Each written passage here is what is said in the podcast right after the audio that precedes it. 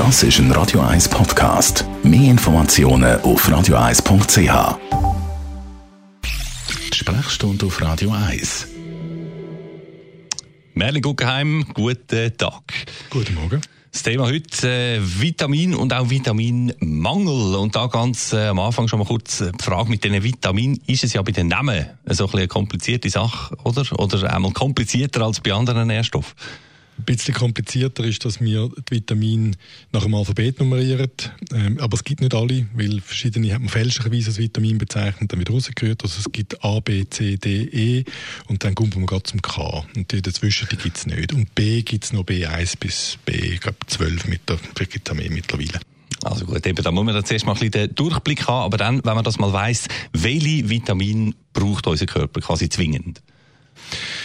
Brauchen wir alle, das muss man klar sagen. Das, und, und die meisten davon sind sogenannte essentielle Stoffe. Das sind Sachen, die wir unbedingt brauchen, weil die ganz viel Aufgaben wahrnehmen in unserem Stoffwechsel. Die sind keine Energielieferanten, also das ist nicht Benzin für den Körper, aber so, das sind Stoffe, die aus dem Stoffwechsel nicht wird ablaufen.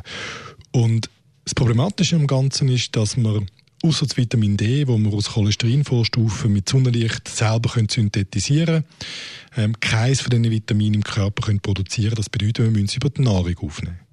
Mindestens bei uns ist die Nahrung ja aber im Allgemeinen recht gut, wenn man sich bewusst und ausgewogen ernährt, dann sowieso. Du sagst aber gerade bei einem Vitamin, da ist man am ehesten mal noch so ein bisschen knapp versorgt und äh, sollte man darum auch zusätzlich noch neben dem Essen zu sich nehmen. Welches ist das? In unseren Breitengraden ist Vitamin D äh, das, was man eigentlich am ehesten sollte substituieren Das Vitamin D produzieren wir mit dem Einfluss von Sonnenlicht und das ist gut möglich, ich sage jetzt einmal, irgendwo zwischen März und November. Da lange 20, 30, sagen wir 45 Minuten irgendwo an der Sonne ähm, im T-Shirt, dass man genug Sonnenlicht aufnimmt, um das Vitamin D zu synthetisieren. Ab November spätestens wird der Einfallwinkel von der Sonne so flach, dass das nicht mehr geht. Da könnte man 20 Stunden im T-Shirt draußen sitzen, also wer das bei den Temperaturen noch will und würde nicht genug produzieren. Und darum muss man das Vitamin D aufnehmen und viele Ernährungswissenschaftler empfehlen mittlerweile, dass man das ähm, das ganze Jahr substituiert. Also mit dem Vitamin D-Präparat ist man dann da sicher gut unterwegs und versorgt. Der Merlin Guggenheim ist das gewesen.